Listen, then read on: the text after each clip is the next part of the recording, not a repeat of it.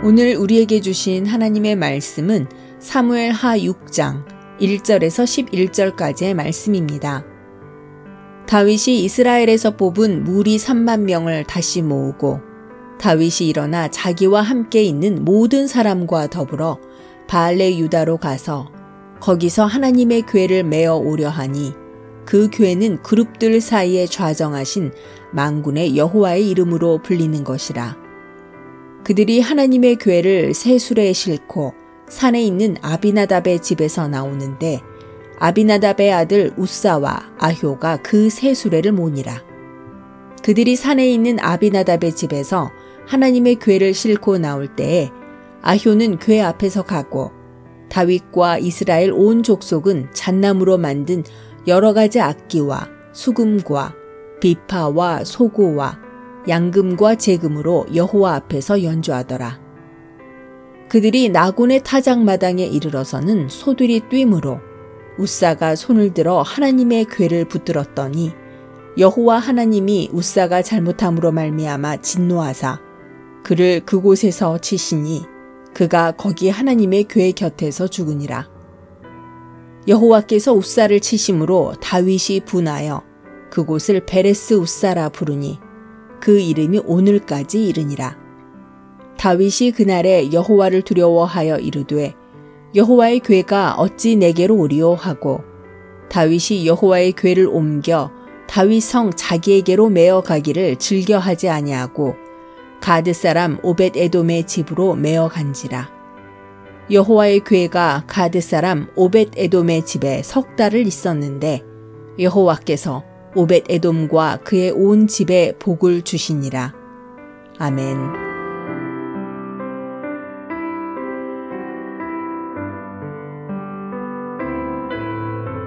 안녕하세요.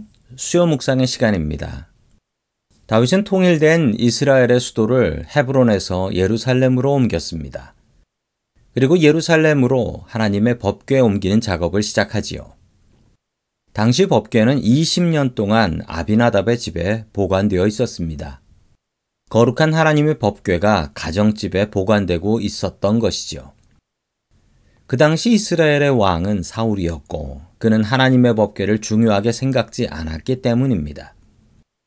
다윗은 3만 명의 군인을 보내 하나님의 법궤를 예루살렘으로 옮기는 작업을 시작합니다. 그러다가 사고가 나지요. 아비나답의 아들 우사가 법계를 운송하는 업무를 맡습니다. 법계를 수레에 싣고 오다가 수레를 끌고 오던 소들이 뛰는 바람에 법궤가 떨어질 뻔합니다. 우사는 팔을 뻗어서 법궤가 떨어지지 않도록 잡습니다. 그래서 우사는 그 자리에서 즉사하게 됩니다. 우사는 절대로 하나님의 법궤를 우습게 생각하지 않았습니다. 오히려 더 귀하게 생각했기 때문에 보호하려고 잡았던 것인데 그 거룩한 법궤를 손으로 잡은 죄로 하나님께서 우사를 즉사시켜 버리신 것입니다.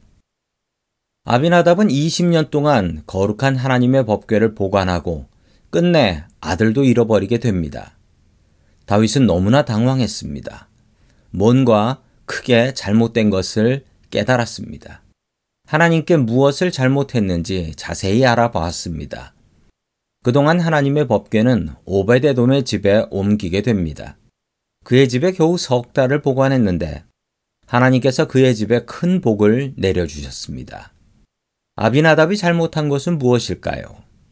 하나님의 법궤는 절대로 수레로 나르면 안 되고 제사장들이 막대기에 걸어서 만지지 않고 옮겨야 합니다. 그런데 그 법을 지키지 않았던 것이지요.